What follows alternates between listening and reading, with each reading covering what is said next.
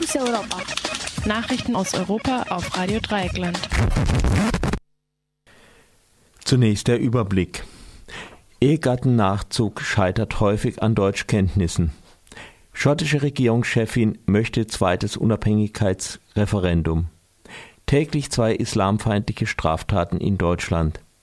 Rumänien lockert Strafen bei Korruption.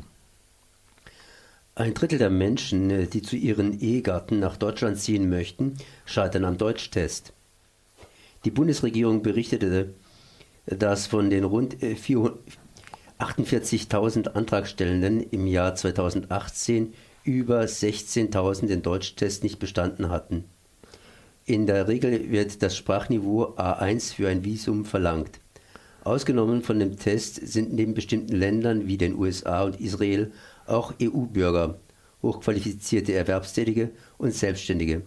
Ehepartner von anerkannten Flüchtlingen müssen die Prüfung ebenfalls nicht absolvieren. Die meisten Sprachtests wurden in der Türkei, Russland und Taiwan absolviert. Im Irak bestanden über 50 Prozent der Antragstellenden den Test nicht.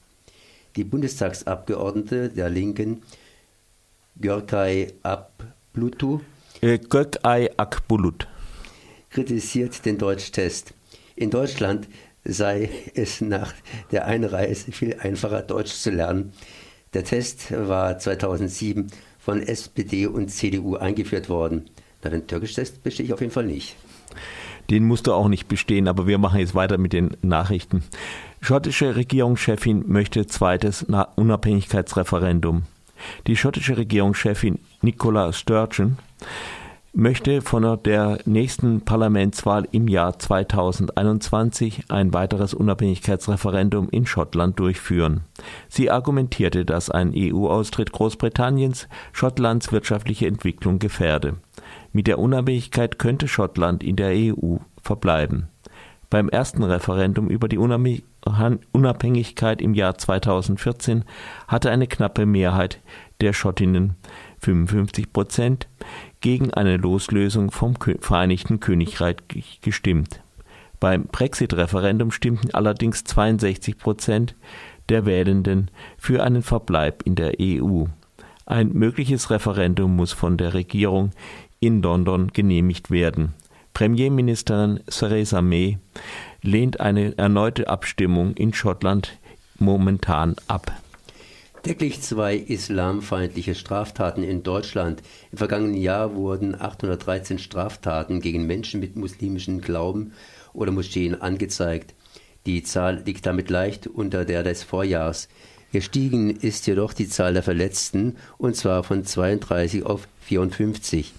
Erfasst sind nur die Fälle von Alltagsrassismus, die gemeldet werden und als Straftat gelten. Überdurchschnittlich oft werden Frauen und Mädchen angegriffen.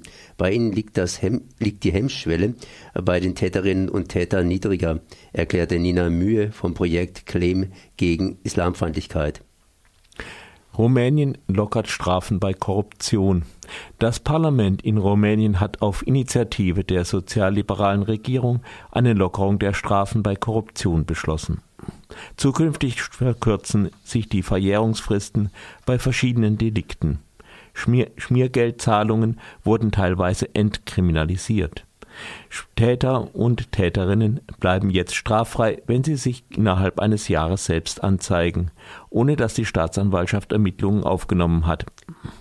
Deutlich niedrigere Strafen sind bei Amtsmissbrauch zu befürchten, falls der Schaden ersetzt wird.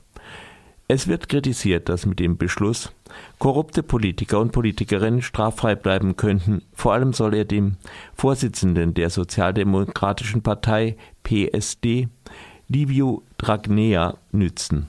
Dragnea wurde bereits mehrfach verurteilt, unter anderem wegen Amtsmissbrauch.